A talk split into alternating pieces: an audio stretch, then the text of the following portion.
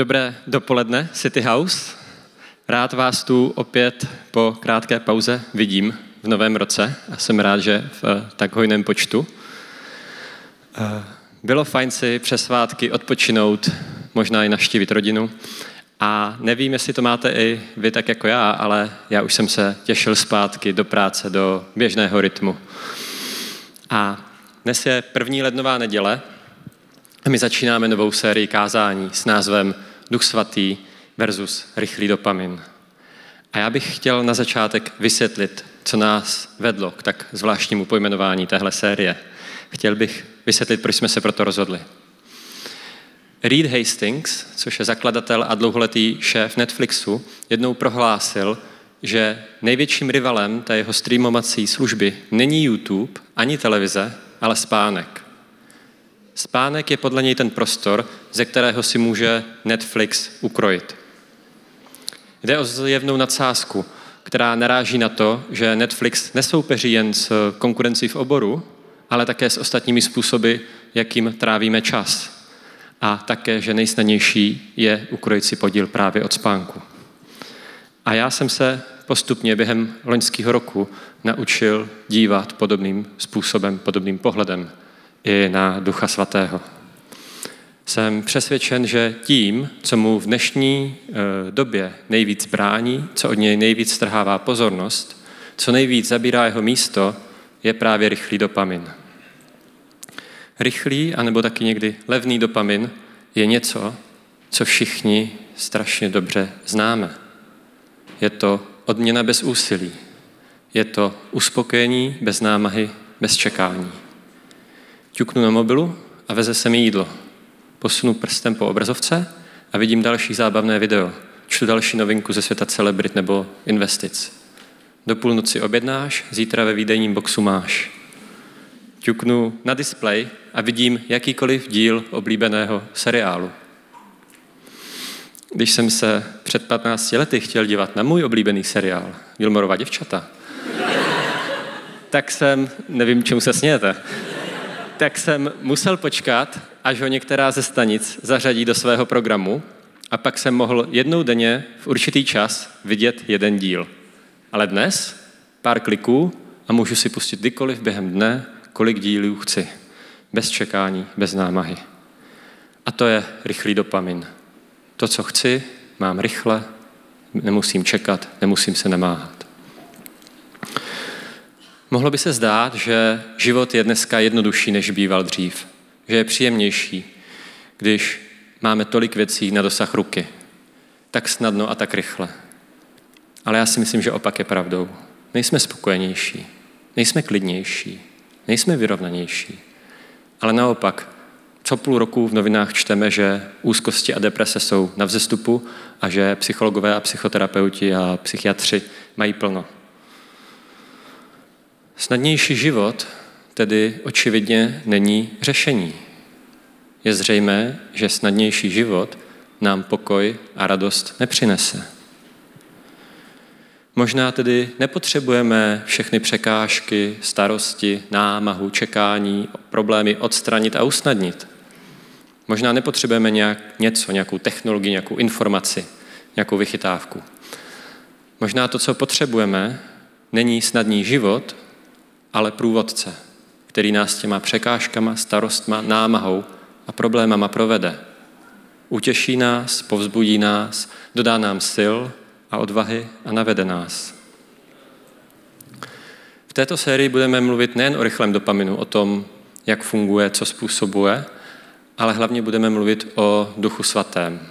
Kdo to je a proč ho potřebujeme? Jak mu dát prostor mluvit do našeho života? Jak ho slyšet, ale jak se jim taky nechat vést? A dnes tuto sérii zahujeme tématem bez něj, bez Ducha Svatého. To nejde. Nevím, jak to máte vy, ale já jsem Ducha Svatého strašně dlouho opomíjel. Viděl jsem, že existuje, to jméno jsem slyšel, viděl jsem, že něco dělá, ale nedokázal jsem ho uchopit. Neznal jsem ho. A myslel jsem si, že pro mě není tak důležitý. A přiznám se, že jsem ho začal naplno objevovat až loni. tedy 12 let po tom, co jsem začal následovat Ježíše. A to je v pořádku, protože každý jdeme různým tempem, každý jdeme po jiné cestě. Cesta někdy, naše cesta může být někdy trošku klikatá, trošku hrbolatá. Ale Bůh nás na té cestě nikdy netlačí, ale vždycky nás zve k tomu, abychom udělali krok blíže k němu. A to bych chtěl přesně udělat i já dneska. Chtěl bych vás pozvat k tomu, udělat další krok na vaší cestě za Bohem. Další krok ve vztahu s Duchem Svatým. Myslím, že některým z nás může eh, to objevování Ducha Svatého trochu trvat, protože duch se trošku vzpírá snadnému uchopení. Je těžké si představit, kdo to je, jak funguje. Je to ta třetí osoba ze svaté trojce, Otec, Syn a Duch Svatý. A Boha Otce, toho si dokážeme představit. To nějak dokážeme v mysli uchopit, protože máme Otce, nebo známe Otce z mezilidských vztahů, vydáme to v seriálech, je to prostě kulturní věc, kterou jsme obeznámeni. A navíc, jak Ježíš sám říká, on nám přišel na Otce ukázat. Takže toho nějak chápeme. Syna, tedy Ježíše, taky aspoň nějak chápeme. To je Bůh, který přišel mezi nás do lidského těla. My jsme taky v lidském těle, dokážeme se s tím spojit. A navíc eh, o Ježíši byly sepsány čtyři evangelia, příběhu o tom, co dělal, jak žil. Opět Ježíše, Ježíše si dokážeme v mysli nějak uchopit a představit. Ale co Duch Svatý? To je něco úplně jiného, něco nového. To můžeme znát jenom z Bible anebo z vlastních zkušeností. A já bych se proto chtěla jít s vámi podívat do Bible na to, jak o Duchu Svatém mluví Ježíš. Klíčová pasáž, ve které se o Duchu Svatém dozvídáme víc, je v Janově Evangeliu ve 14. kapitole. A to je místo, kdy Ježíš probíhá večer, jeho poslední večeře s učedníky a za chvíli má být začen. A on jim sděluje poslední důležité věci. A říká tam mimo jiné tohle. Jestliže mě milujete, zachovávejte má přikázání. Já pak požádám Otce a dám vám jiného utěšitele, aby s vámi zůstal na věky. Totiž ducha pravdy, jehož svět nemůže přijmout, neboť ho nevidí a nezná. Vy ho však znáte, neboť žije u vás a bude ve vás. Nenechám vás jako sirotky, přijdu k vám.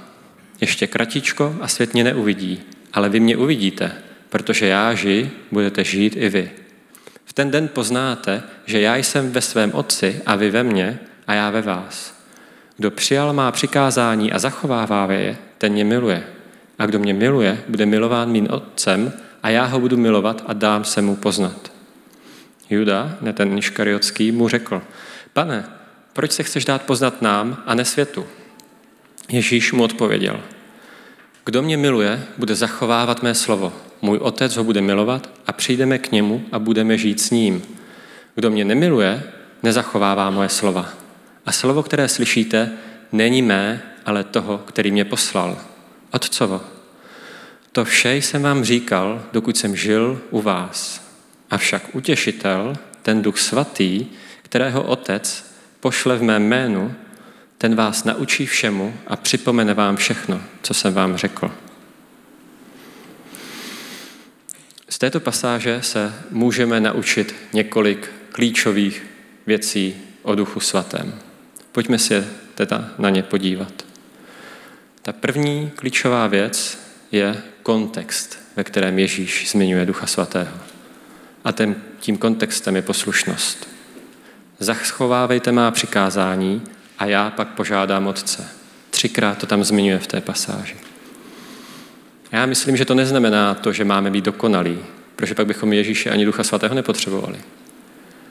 Já tomu rozumím tak, že Ježíš potřebuje vidět, že to myslíme vážně, že děláme aktivní kroky směrem k němu, i když jsou náročné a bolí nás. Druhý bod. Duch svatý s námi bude už na věky. Nedává ho Ježíš jen učedníkům v ten konkrétní moment, ale dává ho už na pořád všem svým následovníkům. Takže i nám dnes. Třetí moment. Je to duch pravdy. Odhaluje pravdu. Odhaluje pravdu o nás. Usvědčuje nás z hříchu, ale také nám ukazuje pravdu pro nás, tu cestu, kterou pro nás má Bůh připravenou.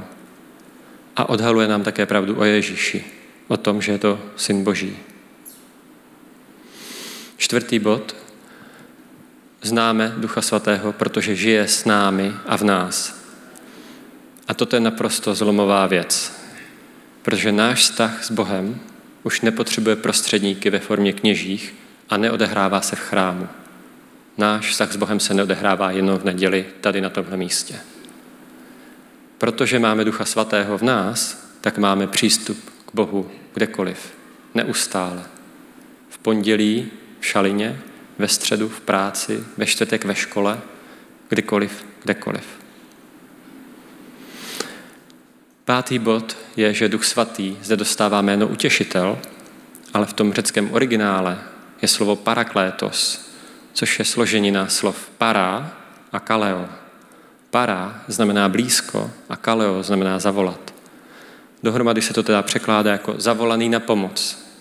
Je to tedy ten, kdo nás obhajuje, kdo se za nás přimlouvá, kdo nás utěšuje, kdo nám pomáhá. A tohle je podle mě ten nejdůležitější bod. Nejsme v tom sami. Nemusíme to zvládnout sami. Ježíš po nás žádá, abychom dělali, co nám přikázal, a to je náročné, ale když to děláme, tak On nám posílá svého ducha, který nás utěšuje, obhajuje, který nám pomáhá. A poslední bod je, že Duch Svatý nás naučí všemu a připomene nám všechno, co Ježíš řekl. Někdy nás může napadnout, že to muselo být strašně super, strašně cool zažít si Ježíše naživo, slyšet ho kázat, vidět ho dělat zázraky, osobně se s ním znát, tak jako učedníci. Ve skutečnosti je ale pro nás lepší to, že máme Ducha Svatého, který nás naučí vše a připomene nám vše, co Ježíš říkal. Přesně tohle totiž Ježíš říká jen o chvíli později, během té poslední večeře. A je to zaznamenáno v Janově eh, Evangeliu 16. kapitole, kdy říká učedníkům, říkám vám ale pravdu, je pro vás lepší, abych odešel. Když neodejdu, nepřijde k vám utěšitel. Když ale odejdu, pošlu ho k vám. Proč je to lepší? Protože Ježíš, tedy Bůh v lidském těle, byl omezený. Třeba tím, že mohl být jenom na jednom místě. Ale Duch Svatý, který je s námi a je v nás, ten tak omezený není. A jak to vypadá, když je Duch Boží s námi a v nás, můžeme velmi dobře vidět na příběhu jednoho z Ježíšových učedníků, na příběhu apoštola Petra. O Petrovi bychom mohli říct, že je to ten typ člověka, který často, jak se říká, bere osud do vlastních rukou. Má jasnou představu o tom, co se má stát a zároveň je to muž činu. Jeho problém ale byl, že se ta představa často rozcházela s tím, co měl na mysli Ježíš. Pojďme se podívat na několik klíčových okamžiků Petrova příběhu. První z nich je zaznamenán v Markově evangeliu v 8. kapitole ve verších 31 až 33. Je to kratičký příběh, kdy Ježíš poprvé začíná učedníkům vysvětlovat, že musí zemřít a stát z mrtvých. A v ten moment ho Petr začne kárat, napomínat, protože to neodpovídalo jeho představě o vysvobození židovského národa. On si myslel, že Ježíš bude rebel, který svrhne nad vládu Říma. Ale Ježíš mu Petrovi na to odpovídá, odejdi ode mě, satane. Nemyslíš na boží věci, ale na lidské. Auč. Druhý okamžik zaznamenal Matouš ve 14. kapitole svého evangelia, ve verších 22 až 23. Ježíš tam poslal učedníky na druhou stranu jezera a sám se šel modlit. A pak se za nimi vydal pěšky po hladině, tak jak to Ježíš dělá. A uprostřed bouře ještě k tomu, aby to nebylo tak jednoduchý. A co udělá Petr v té situaci, když uvidí Ježíše z té loďky? Věří si dost na to, aby vyzval Ježíše, ať mu přikáže, aby přišel za ním a má dost odvahy z té lodi vykročit, ale už nemá dost víry ani koncentrace na to, aby se místo na okolnosti, na ty vlny a vítr soustřel na Ježíše. Začne se topit a Ježíš ho musí vytáhnout z vody. A do třetice ještě jeden příklad. Marek ve 14. kapitole svého evangelia popisuje, jak Ježíš říká svým učedníkům, všichni ode mě odpadnete a rozprchnete se. A Petr, ten se chvástá, že on jediný nikdy, nikdy neodpadne, nikdy se nerozprchne. A Ježíš mu na to odpoví, než zakokrhá kohout, třikrát mě zapřeš. A přesně to se stane. Po Ježíšově začení ho Petr sleduje až k veleradě a po cestě ho třikrát konfrontují. Petra třikrát konfrontují lidi, kteří jsou kolem, že ty seš ten jeho učedník, ty seš ten, kdo byl s ním. A Petr třikrát Ježíše zapře. A po Ježíšově ukřižování se Petr spolu s ostatníma učedníkama zamkne v horní místnosti jednoho domu v Jeruzalémě, celý ustrašený. Petr to vždycky myslí dobře, ale pak to nějak nedopadne. Vždycky má svou představu o tom, jak by se věci měly vyvíjet, je si dokonce jistý sám sebou a svým řešením. A pak to znovu a znovu nevychází. A na tomto místě se my můžeme potkat s Petrem. A nemusíme si hned představovat tu extrémní situaci, kdybychom byli na jeho místě, jestli bychom zapřeli Ježíše, že bychom se dívali na to, jak ho odvádí před veleradu. Ne, nemusíme zacházet tak daleko. V našem případě to může být představa toho, že si uděláme čas v tichu s Bohem, nebo že budeme číst Bibli každý den, nebo že se ráno probudíme a první věc, kterou uděláme, bude modlitba. Jenže pak přijdeme z práce, navečeříme se, je sedm večer, nám zbývá pár hodin času pro sebe. A my místo stišení s Bohem a modlitby otevřeme YouTube a začneme sledovat nějakého týpka z Oháje, který čistí uspaný kanály a propustí od bobřích hrází. Nebo místo Bible otevřeme Instagram a sjíždíme hodinu zábavná storíčka. Ráno se probudíme, promneme oči a podíváme se na mobil na naše akciové portfolio, protože Instagram a Twitter už jsme smazali. Jo, to nejsou náhodné příklady. Moc dobře je znám. Je jedno, jestli nás přemůže strach tak jako Petra, nebo jestli se jenom rozhodneme pro tu snažší cestu v podobě rychlého dopaminu. Ten výsledek je stejný. Naše jasná představa, co budeme dělat, skončí nenaplněná. My totiž máme tendenci přistupovat k námaze, k těžkostem a výzvám v životě dvěma extrémními způsoby. Ten první je, že si myslíme, že to musíme zvládnout sami. A vůbec nás nenapadne Boha do toho pozvat a zeptat se ho na jeho názor, nebo se jim nechat vést. Myslíme si, že to Boha nezajímá, nebo že je to pod jeho úroveň, a nebo vůbec ani nevíme, že Bůh je blízko. Prostě s tím nepočítáme. Často je to taky touha věci kontrolovat. A pak to chceme udělat sami. Promyslíme si to, naplánujeme a pak to urveme vlastní silou. A nebo to nenaplánujeme, ale o to více snažíme. Ale stejně ta snaha je pak marná. A to naše zklamání a vyčerpání si pak léčíme rychlým potěšením bez námahy. To je jeden extrém, ale pak je tady přesně opačný extrém. Chceme, aby to Bůh udělal celé za nás. Modlíme se, Bože, prosím, sej mi to břemeno země, vem to pryč, vyřeš to, ať je to za mnou. Pak si ale pleteme Boha s kouzelným džinem z láhve. Chceme, aby Bůh změnil naši situaci a okolnosti, ale sami se změnit nechceme. První způsob říká, já to udělám celé sám, bez tebe, Bože. A ten druhý říká, Bože, udělej to prosím celý za mě, já nebudu dělat nic.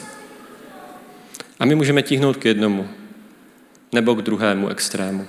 A nebo to můžeme střídat podle toho, jakou situaci v našem životě jde. Můžeme, když jde o zdraví, říct, bože, prosím, zázrakem mě uzdrav. A v práci si myslíme, že to musíme celý udělat a odřít sami a nenapadne nás vůbec do toho Boha pozvat. V obou případech se ale chováme jako Petr, když káral Ježíše za to, že mluví o tom, že musí zemřít a vstát z mrtvých. A Ježíš mu odpovídá, nemyslíš na boží věci, ale na lidské. A nebo, jinými slovy, máš vlastní představu, jak by to mělo být a mě neposloucháš. Co s tím? Jaké je tedy východisko?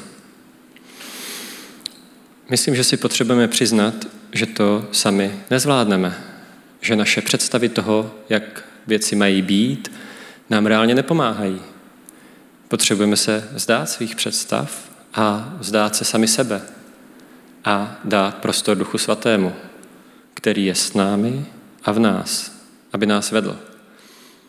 Potřebujeme si přiznat, že bez něj to nejde. Slavný anglický obhájce křesťanství Gilbert Keith Chesterton o apoštolovi Petrovi prohlásil – když Kristus v onom symbolickém okamžiku založil svou velkou společnost, tím myslí církev, nerozhodl se ani pro brilantního Pavla, ani pro mystika Jana, ale zvolil si vykrucovače, zbabělce a snoba. Jak se to mohlo stát? Jak to mohlo fungovat? V knize Skutky, která popisuje to, co se dělo po tom, co Ježíš vstoupil na nebe, je popsáno vylití Ducha Svatého na Petra a na další učedníky. Pojďme se teďka podívat do druhé kapitoly skutků, verše 1 a 4, kde je ten okamžik popsaný. Když přišel den letnic, byli všichni spolu. Náhle se z nebe ozval hukot, jako by se řítil prudký vítr a naplnil celý dům, kde seděli. Ukázali se jim jakoby ohnivé jazyky, které se rozdělily a spočinuli na každém z nich – Všichni byli naplněni duchem svatým a začali mluvit jinými jazyky, jak jim dával duch promlouvat. Co následovalo po tomhle? Ve třetí a ve čtvrté kapitole skutků se dočteme, že Petr, který třikrát zapřel Ježíše a seděl ustrašený v zamčené horní místnosti domu, najednou vyrazil do chrámu v Jeruzalémě a před celým Jeruzalémem káže židům. Vy jste ho ukřižovali, je na čase, abyste činili pokání a obrátili jste se ta proměna z vykrucovače z babělce a snoba v odvážného lídra první církve, to není síla vůle ani disciplína. Dokonce to není ani to, že věděl fakta a informace o Ježíši, a ani to, že, v jeho, že byl v přítomnosti Ježíše. Nic z toho Petra neproměnilo. To, že znáte příběhy, nepromění váš život. To dokáže jen Duch Svatý který přebývá ve vás. Bez něj to nejde. A nechat se jim vést, to znamená odmítnout oba dva ty extrémy. Musím to celé zvládnout sám, ale i pravý opak. Bůh to udělá celé za mě. Nechat se vést duchem svatým, to znamená kráčet uprostřed. Snažit se a dát do toho vše, co můžu. Ale zároveň vědět, že jdu po boží cestě a ne po své a počítat tak s jeho nadpřirozeným vedením a působením.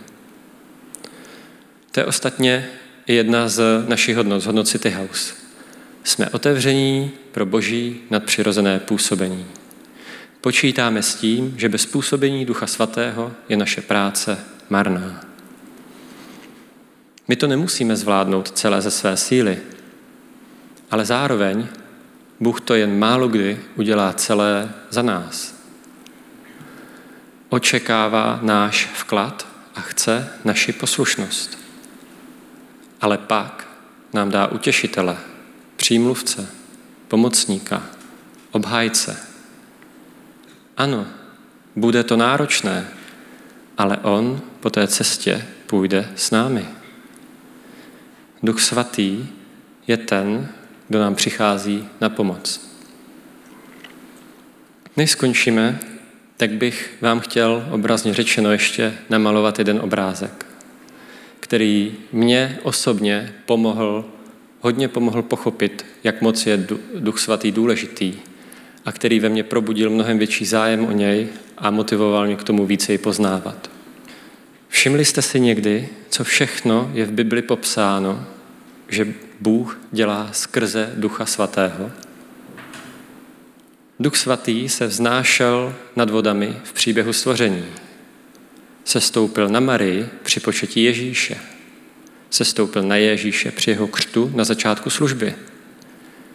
Vydává svědectví o Ježíši. Dosvědčuje nám, že jsme boží děti. Vylévá do našich srdcí lásku. Nese ovoce, což jsou láska, radost, pokoj, trpělivost, laskavost, dobrota, věrnost, mírnost a zdrženlivost. Kdo z nás nepotřebuje něco z toho?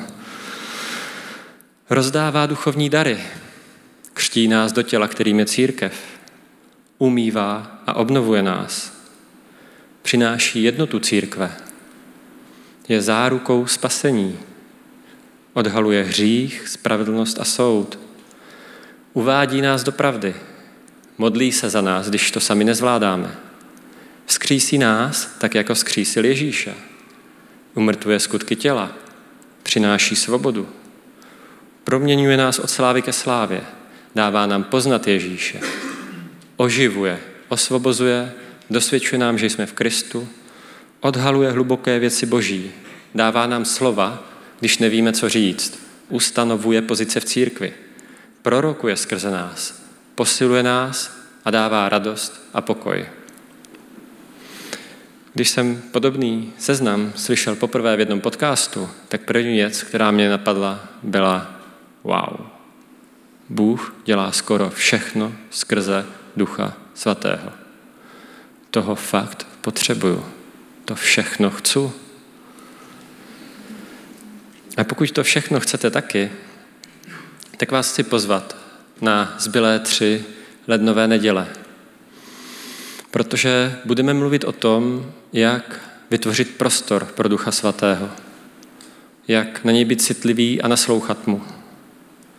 A jak se jim nechat vést. Byl bych rád, kdybychom si teď mohli dát minutu, dvě v tichu, jenom s hudbou na pozadí a každý se sebe zeptat, jestli v nějaké oblasti ve svém životě se nenecházíme v jednom z těchto dvou extrémů, o kterých jsme dnes mluvili. Ještě vám je připomenu a pak si dáme minutu ticha. Ten první extrém je, nesnažím se to celé vyřešit a zařídit sám a s Bohem nepočítám. A ten druhý extrém je, nečekám pasivně na Boha, až to udělá celé za mě On,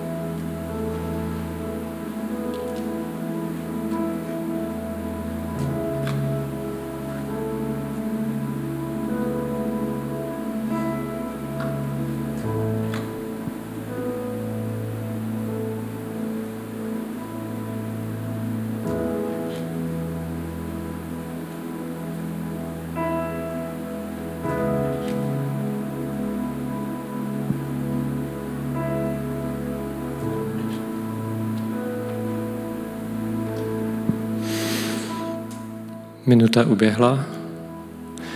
Na úplný závěr dnešního kázání pro vás mám výzvu a chtěl bych vás taky pozbudit. Pokud patříte do té první skupiny, vyřeším si to sám, s Bohem nepočítám, pak si prosím položte tuto otázku. Jaké představy se potřebují vzdát? Kde potřebuji pustit kontrolu? A za chvíli bude kapela hrát a bude hrát o chvíli díl, budeme mít pár minut, 4-5 minut čas, jen tak rozjímat, tak využijte ten čas k tomu, abyste poprosili Ducha Svatého, aby vám pomohl, aby vám ukázal na tu oblast a pomohl pustit. Pomohl pustit tu kontrolu, proč je to on chce. A pokud patříte do druhé skupiny, pasivně čekám, až to Bůh vyřeší za mě, tak si prosím položte otázku, co je jeden malý konkrétní krok k vyřešení mé situace, který můžu udělat. A opět, během těch pár minut e, rozjímání poproste Ducha Svatého, aby vám ukázal ten jeden malý krok, aby vám dal sílu a dal odvahu ten malý krok udělat. Já se teď na úplný závěr ještě pomodlím. Děkuji ti, Ježíši, že jsi odešel, aby s nám poslal přímluvce, který je s námi a který je v nás, který nás vede a pomáhá nám. A chtěl bych tě teď poprosit, abys těm z nás, kdo spoléhají jenom sami na sebe, myslí si, že to musí celý zvládnout, abys nám ukazoval, jak se můžeme vzdávat svých představ a kontroly. Ukaž nám, prosím, tu oblast. Ukaž tu věc, kterou potřebujeme pustit ze svých rukou. A dávej nám, prosím, odvahu to taky udělat. A nebo pokud, jsme, pokud se poznáváme v tom druhém extrému, tak tě chci prosit, Duchu Svatý, ukazuj nám cestu z naší pasivity. Ukaž nám jeden malý, konkrétní krok, který zvládneme udělat. Chci tě prosit, pane Ježíši, abys nás učil, jak zvát Ducha Svatého do všeho, co děláme. Abys nám učil, jak nemít Ducha Svatého jen jako zelené razítko pro naše rozhodnutí, které jsme udělali sami, ale jak zvát Ducha Svatého už do toho procesu rozhodování. Uč nás, prosím, spolupracovat s tebou. Amen.